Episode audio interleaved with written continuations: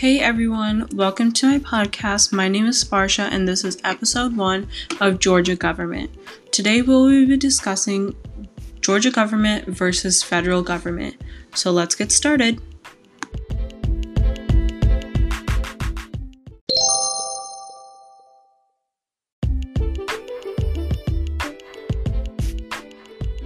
Okay, so let's dive right in and discuss the differences and similarities between Georgia and federal government.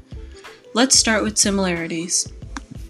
Some similarities would include that in Georgia government, just like federal government, there are three branches of power. Obviously, the same three that we have in our federal government are in Georgia legislative, executive, and judici- judicial. sorry and there and also for like governors and presidents um they have to serve the same amount of terms which is two four-year terms.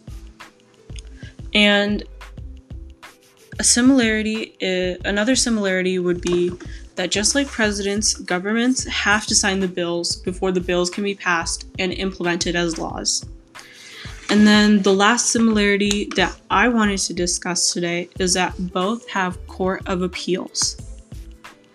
Mm, and then, okay, so then one major difference, obviously, like I think this is the most obvious one, but still like the most like major difference between Georgia government and federal government is that Georgia is a state government and federal government is obviously covering the entire country.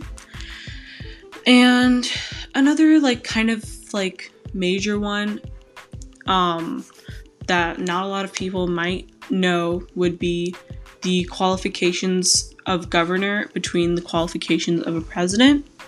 So, um the governor must be 30 years of age, at least in Georgia, and a resident in Georgia for at least six years, and an American citizen for 15 years.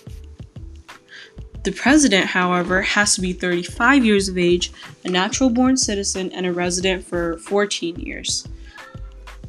So, um, another difference would be that the judicial branch does not take murder cases in Georgia.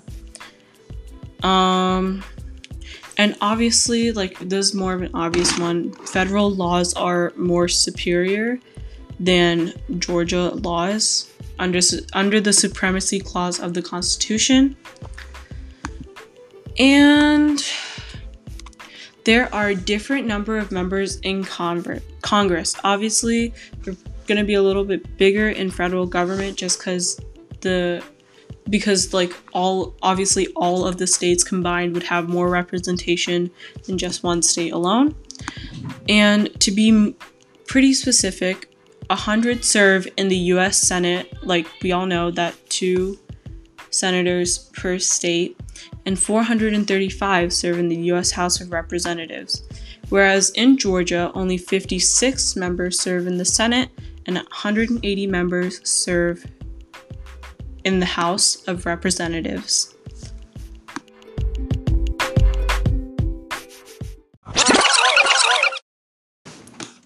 Okay, I'd like to say I kept that pretty brief, but let's just um, recap on some of the things I talked about. Um, I did talk about how the judicial branch in Georgia does not take murder cases and how federal laws are obviously more superior. Talked about the qualifications of the governor and president, and I talked about the difference between the number of members in Congress. I also talked about how there are the same three branches in Georgia as there are in the federal government, and the same terms, the same two four year terms apply for governors and presidents, and how governors and presidents must sign bills before they can be passed as laws, and how both have a court of appeals. Thank you for listening. Once again, my name is Sparsha, and this is episode one of um, Georgia government. Stay tuned for the next episode on Wednesday.